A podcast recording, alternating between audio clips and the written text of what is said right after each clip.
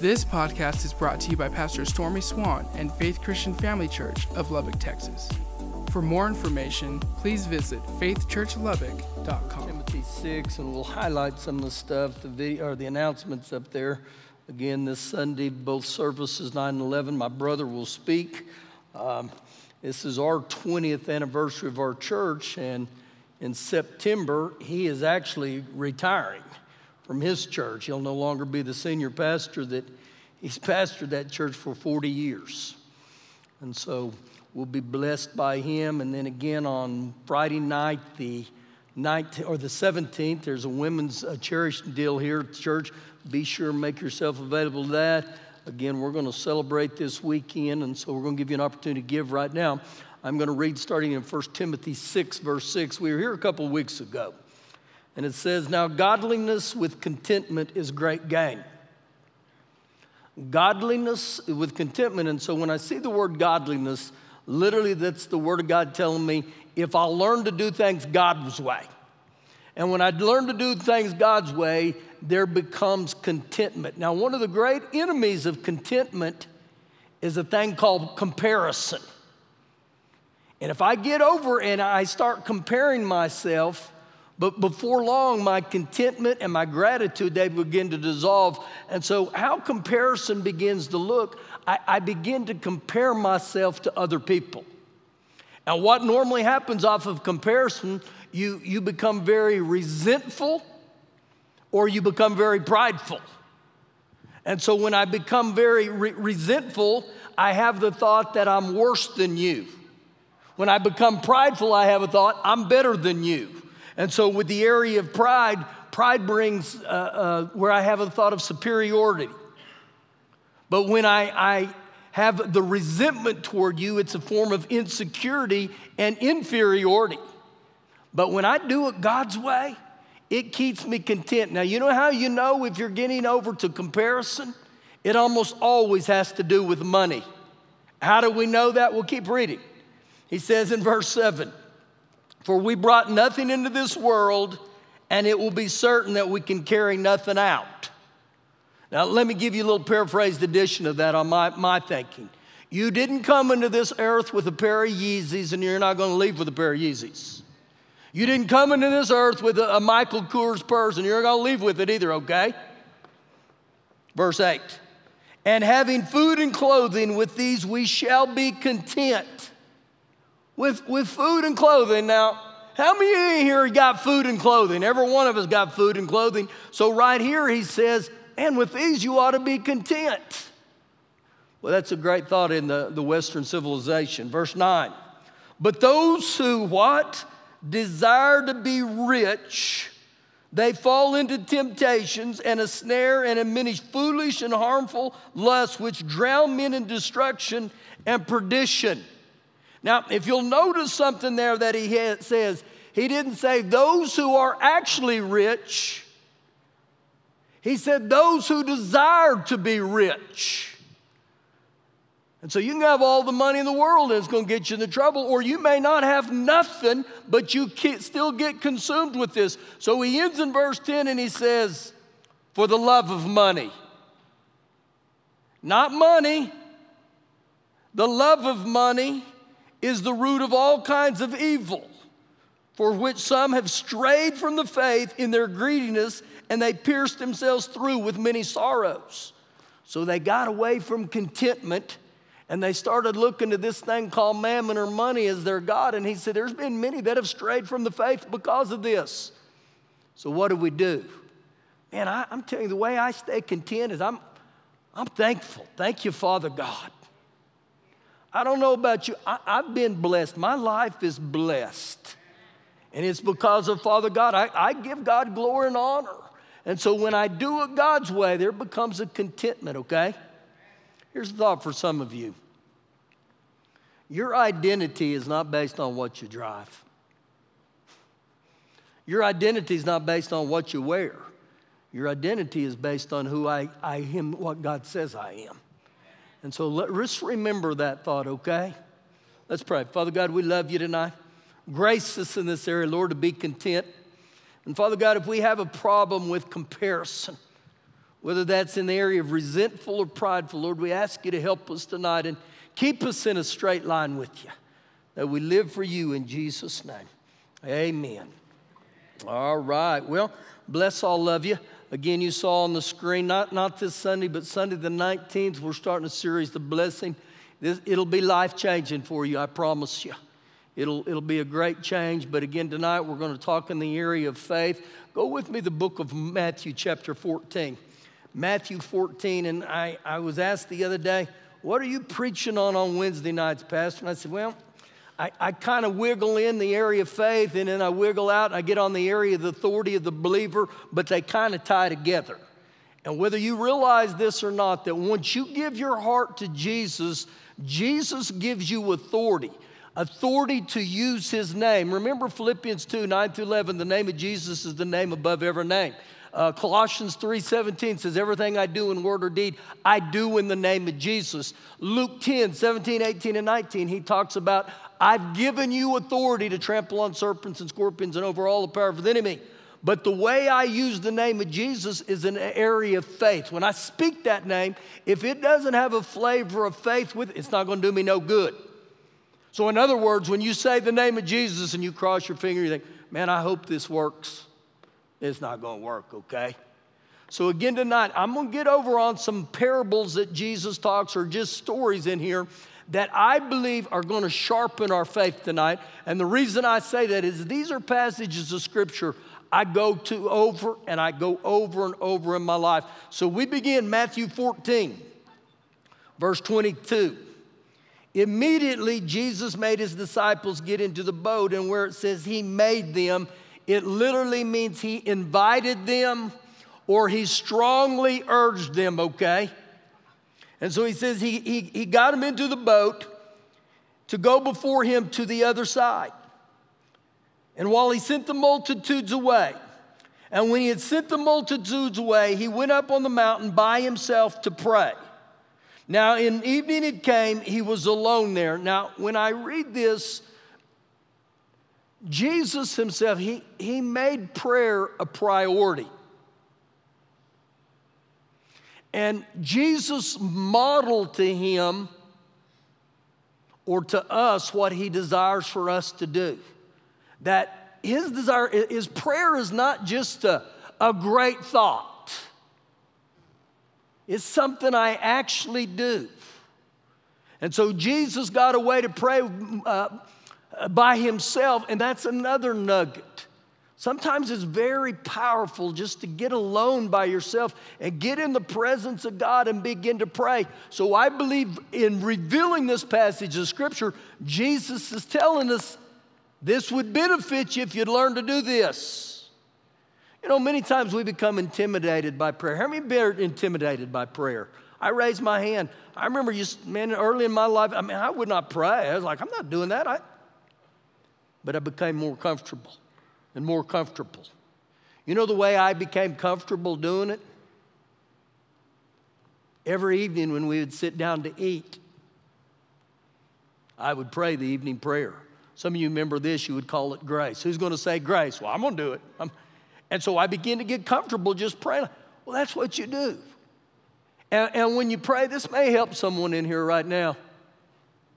I talk to God just like I talk to Ricky. Just the same way. It's in a respectful form. But again, this is modeled by Jesus to get away and pray. So I got to keep moving. Verse 24. But the boat was now in the middle of the Sea of Galilee, and it was tossed by the waves, for the wind was contrary. And so now they're in trouble. It's not good. They ran into trouble. You know, they say the Sea of Galilee is sustained about 170 feet deep all the time. That's how deep it is. And so here they're in the middle of the Sea of Galilee. In verse 25, it says, now in the fourth watch of the night, which would be between 3 and 6 a.m., Jesus went to them walking on the sea. And when the disciples saw him walking on the sea, they were troubled. They were troubled. And it goes on to say, not only were they troubled, they said, it's a ghost, and they cried out for fear. So when I begin to look at this, I have this thought, and maybe this will help you. Let's just say tonight that me and you are on that boat on the Sea of Galilee. And we're experiencing the wind and the waves just like they are. And Jesus comes strolling up, walking on the water. Every one of us in here would scream. It'd freak everyone. I don't care who we are, you'd look and say, ah! And so again, some of these times when we read these passages, we look and we think, man, a bunch of scaredy cats and stuff. Well, the truth of the matter is, how many of you have ever seen anybody walk on the water? And so Jesus comes strolling up on the water, and they cried out for fear. And here in verse 27 it says, but immediately Jesus spoke to them, saying, be of good cheer or be brave, it is I. Do not be afraid. And so Jesus is telling them, it's okay. No worries, I'm here. I got this. Verse 28. And Peter answered him and said, Lord, if it is you, command me to come to you on the water. And so we see something here that Peter sees Jesus strolling on the water, and then he says, if it's really you, Lord, command me to come to you on the water. Now, there's a couple things in here that really get my attention. Number one, all the disciples were on the boat, but the only one of them that reacted to this was Peter.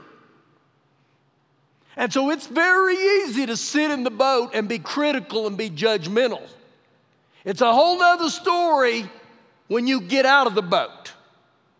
And so Peter right here, he asked for permission and he said, if it's really you, Lord, command me to walk on the water. Verse 29. So he said, come. That's all Jesus said. Peter said, if it's you, command me to come on the water. And Jesus said, come.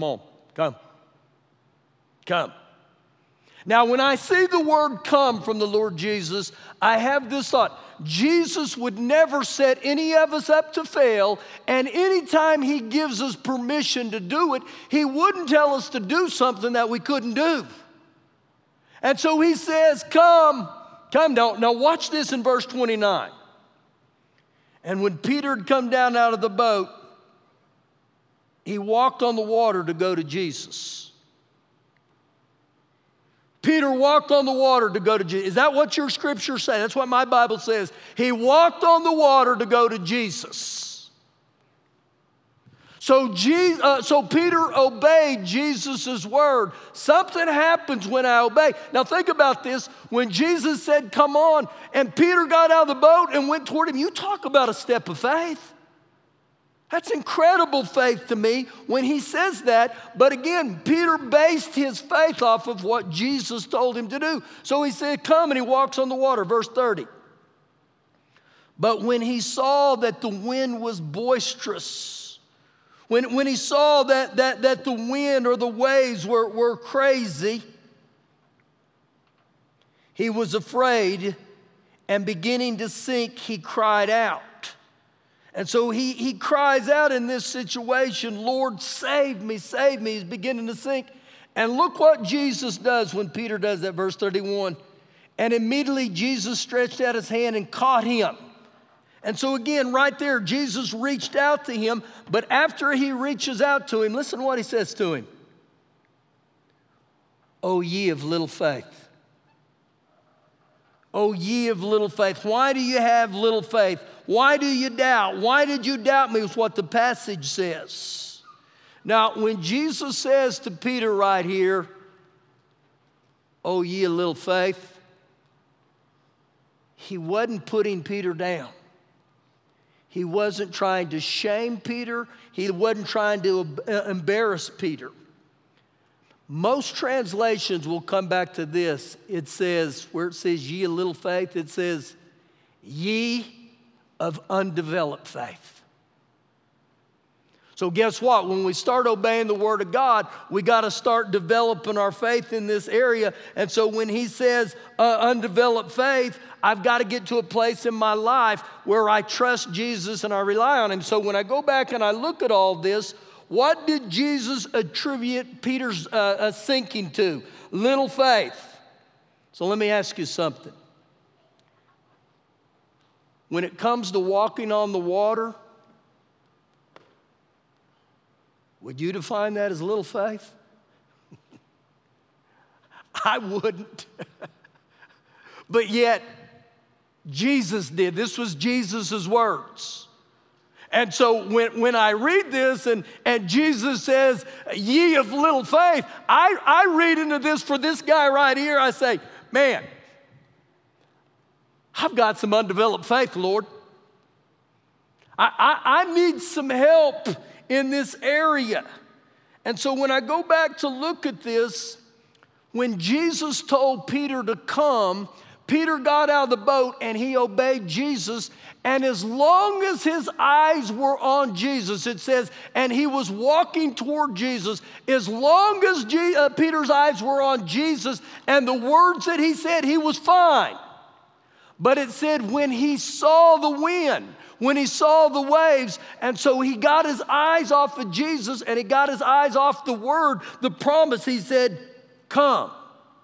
So as long as I keep focused on Jesus and as long as I stay focused on the Word of God, I'm going to be okay.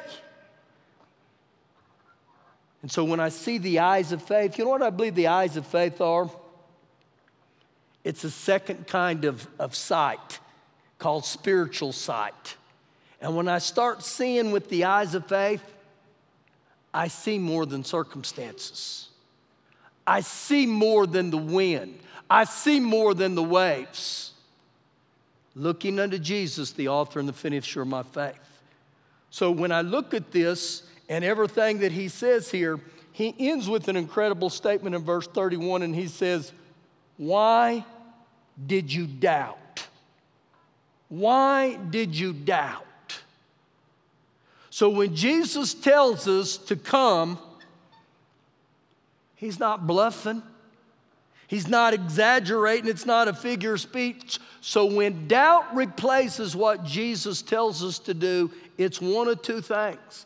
I'm ignorant of the Word of God, or two, I don't act on what Jesus tells me to do.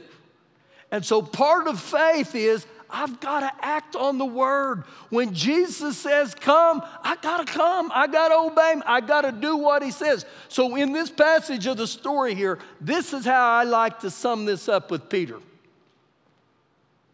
I would rather be a wet water walker than a dry boat setter. You know what that means?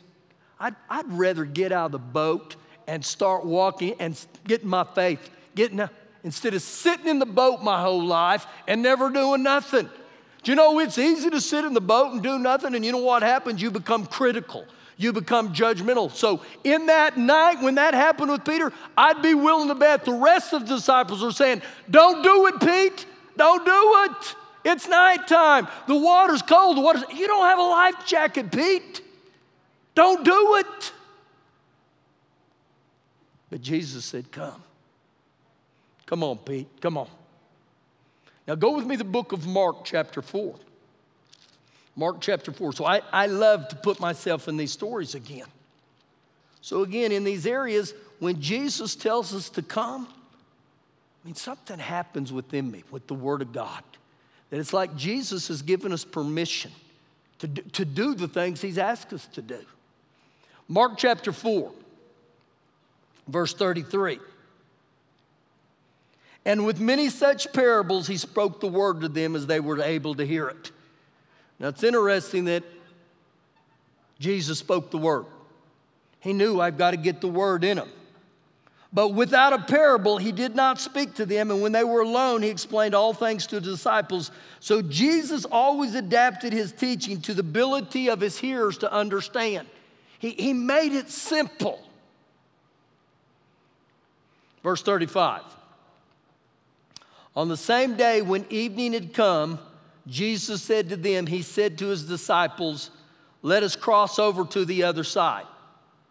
Now, when they'd left the multitude, they took him along in the boats, and he was on the other little boats were also with him, or they were traveling along with him. Verse 37, and a great windstorm, a ferocious, a violent windstorm arose, and the waves beat into the boat so that it was already filling. Now, when I read this about what he's talking about, this is a pretty good storm. The waves, the wind, and the boat's beginning to fill with water. Now, here's a couple little insights for you on this story. Just because Jesus is Lord of your life doesn't mean you're exempt from the storms. You're going to be in storms. Can I take you a little farther with this statement right here? You're going to experience storms even when Jesus is in your boat. Some of you are saying, I don't want to hear that. No, Jesus will make a way for you, okay? But I want you to hear this, because sometimes people say, well, as a Christian, it's smooth sailing. It's not smooth sailing. But you always have opportunity when Jesus is in the boat. So it says, here he's in the boat and this windstorm arises. Verse 38. But he was in the stern, asleep on the pillow, and they awoke him and said to him, Teacher, do you not care that we are perishing? So here everybody on the boat is freaking out. They're thinking we're going to drown, and Jesus is taking a nap. He's got his pillow out. Now, this must have been a really, really bad storm, because you got to remember the majority of the disciples, they were fishermen. They had grown up on this lake. But in this storm, they're freaking, we're about to die. And so they wake Jesus up here, and it says he was asleep, and they said, Teacher, do you not care that we're perishing? So what does Jesus do? Verse 39, then Jesus arose, he rebuked the wind, and he said to the sea. Now pay real close attention to all this, because he is awakened, he rebukes the wind, and he speaks to the sea. When Jesus does all this, he's not showing off. He's modeling to us, in the storms of life, this is what you do. And so it says, and he said, peace be still, or be quiet. So when you see what Jesus said, Jesus spoke the desired result. He just point blank said, peace be still. He didn't cross his fingers and say, man, I hope this works. No, he steps out and he speaks the desired result. And the wind ceased, and there was great calm. So guess what Jesus did? He spoke to the circumstances. Do you know we're told that in Mark 11:23 to speak to the mountain? Verse number 40. But he said to them, why are you so fearful? How is it that you have no faith? Now, the first time we read, he said, little faith. This time he said, you have no faith, none. So now I got to get back in the boat, and I put myself in. What would I have done in that situation? I'd probably gotten in a fight with Peter fighting for a life jacket. But he said, you have no faith. So you know what I believe he was telling them? You didn't do nothing. You allow the circumstances to dominate you. And so when I read what he's talking about, Jesus contrasts fear with faith, and he equates fear with no faith. You know what faith here means? God's helping power. And so when he says to them, you have no faith. Well, when the storms of life happen, guess what the storms of life do? They reveal what's in our heart. You never know what you really believe until you get in a storm. I'm in a storm right now. You may be. And so when I go back and I look, the Lord Jesus, you know what he's modeling to us as believers? Speak to the circumstance. Speak to the wind. Speak to the sea. Speak to those things. Now I'm going to give you a little free nugget here, okay? Why was Jesus asleep on the stern or in the stern on his pillow? Look back with me in verse 35, the very start of this verse. And on the same day when evening had come, Jesus said to them, he spoke to them, let us cross over to the other side. So before the journey even began, Jesus told them what was going to happen. He said, let's cross over to the other side. And so Jesus knew we're going to get to the other side. So he goes ahead and takes a nap because he's already told them what's going to happen. So when Jesus tells us to come, he means it. When Jesus tells us, let's go to the other side, he means it. He means it.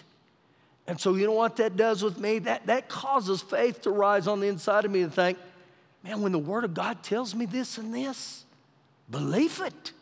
Act on it. So if I was to continue to read in this passage right here, was this storm demonic in nature? Absolutely. The reason it's demonic in nature, when he said we're going to the other side, if we would go on into Mark chapter 5, you know what the other side was? It was an area called Gadara. It's where the Bible talks about the madman from Gadara. So when Jesus said we're going to go to the other side, the devil knew why he was coming to the other side, and he knew that he was going to confront him, that Jesus was. So guess what? Jesus rebukes the wind. He stands against it because he's going over there. If you read that passage of Scripture, he sets that boy free. And so the devil tried to oppose what Jesus was going to do immediately.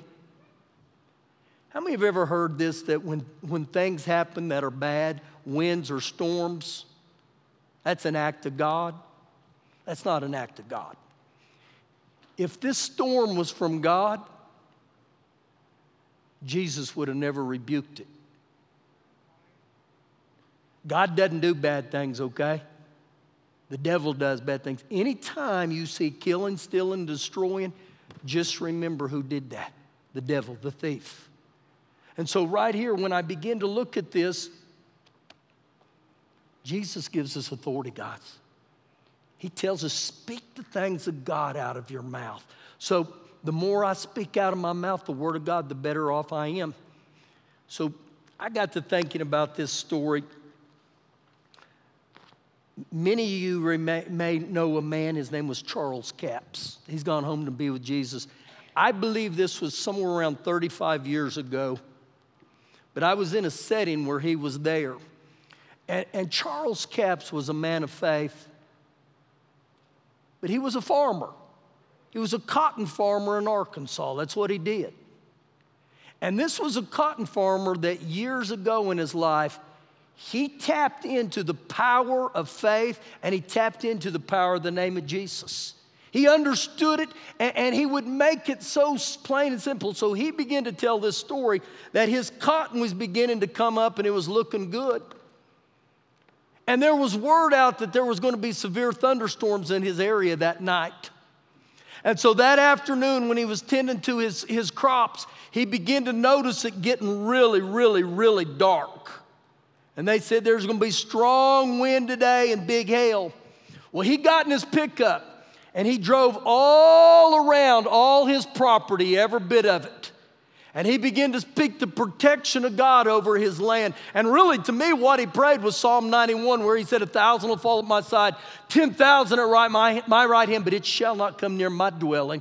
for God has given his angels charge of them. So he began to say, Father God, I ask, there's protection on my crops today, and nothing's going to happen.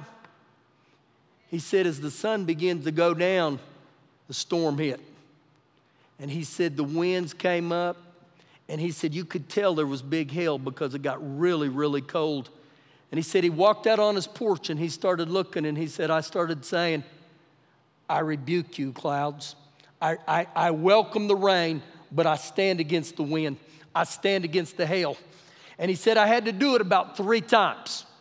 And he said, I'd go out there and he said, I'd speak to it in the name. I'd say, not in the name of Jesus. You're not going to mess with my crops. Well, nighttime completely came. He got up the next morning in his little pickup. He started going around his land and he started looking out in those fields. It was all still standing. He got to look in all his neighbors' fields.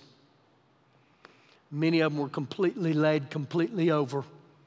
Some were totally devastated by hail. And he said, you know what the difference is in that? Someone knows how to believe their authority in the name of Jesus and some don't. Some understand faith and some don't. And he said, guess what? You'll either get it one day or you won't. And when he began to speak those things, my prayer was this. I said, Lord, I want to get a hold by faith. You know why? The Bible says in Romans 1, he said, the just will live by faith. And so again, I got underdeveloped faith. But man, I'm telling you, I'm a work in progress right now. And so you got to get a hold of the Scripture. You got to get a hold of the Word of God. And when Jesus gives us permission to do it. Believe it, receive it, welcome it. I don't care what it is in your life. Again, when you begin to find these things out, man, when life comes at you, I don't have to freak out. I don't have to get in fear, but I begin to model and I hold on to what Jesus did and the Bible will teach me. And so you may say, have you ever rebuked the wind and the hail? I have. I have. And I did it not that long ago. My wife gets tickled with me because anytime the rains come, I'm like a weatherman. I go outside. I love to watch it and stuff. So I'm sitting out there, and I'm watching, and all of a sudden, these hailstones start hitting. Ping, ping, bouncing. And I said, not in the name of Jesus, not in my house. In the name of Jesus, What happened, Pastor? It kept hailing. And I came back. I said, not in the name. I rebuke you in the name. I speak to you, and you may think I'm crazy. But I kept speaking right there. I looked, and I'm telling you, it was incredible what took place. It was almost like I could watch the storm just split. And I sat there, and I thought, man, my God is so good. My God is so good. I could take the next hour and tell you stories in my life how I've stood on the name of Jesus. I've stood, I'm telling you, whether it's in storms, whether it was in a vehicle accident, I'm telling you, I would see the name of, it would just jump out of me. It just jump out of me. And I love that now. When I react, I don't react out of fear. You know what comes out of my mouth? In Jesus' name. In Jesus' name. In Jesus' name. Stand up. Stand up. So what am I doing here? I'm telling you the Word of God tonight. Let faith stir you up. I don't care how old you are, how young you are. Man, the Word of God will work. It will move within us. And I can take you back to King David, man. When he was a teenage boy, he would stand on the Word of God. God's not moved by age. God's only moved by our faith. And so I'll end with this thought. I've seen throughout the New Testament where Jesus, we saw tonight, the first one he said, ye of little faith. The next one he said, ye of no faith. And then I've seen him say, ye of great faith. Where's that at? That's Matthew 8. I'm going to be on that in a few weeks. And so I dissect. I want to know about the ones that got great faith because I've been in the ones that have no faith. I know how that is. But something happens when I begin to look when Jesus said, whoo, ye of great faith. Bow your head. Let me pray. Father God, we love you tonight. We honor you tonight. We seek you. We look to you. Lord, help us right now with underdeveloped faith. Ooh, I welcome you. If that's you, just raise your hands to heaven. Help us, Father God. You said, The only way to please you is through faith. Fight the good fight of faith. Through faith and patience we inherit. So Lord, the areas in our life, in our hearts that are defective because this thing called faith, who just as your disciples said in Luke 17, Lord, increase our faith. Increase our faith. Grace us. Grace us to have ears to hear and grace us to obey us. And Lord, I end with this thought. Grace us to be wet water walkers instead of dry boat setters in the name of Jesus. Amen, amen. Well, if you're watching me now, clap to the Lord. If you're watching by live stream, bless you. Have a great week. I'll see you Sunday morning. The rest of you, here's what I'm going to do. If you need prayer tonight, I welcome you down here, okay? If you desire for us to lay hands on, I'm going to lay hands on you in the name of Jesus, okay? And so it's your choice. If you desire that, I welcome that. The Bible says lay hands on the sick, they'll recover. But you can go ahead and dismiss some guys if they need to go.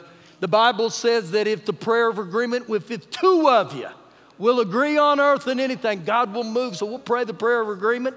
Other than that, God bless you. Have a kingdom week. Thank you for listening today. For more information, please visit faithchurchlubbock.com.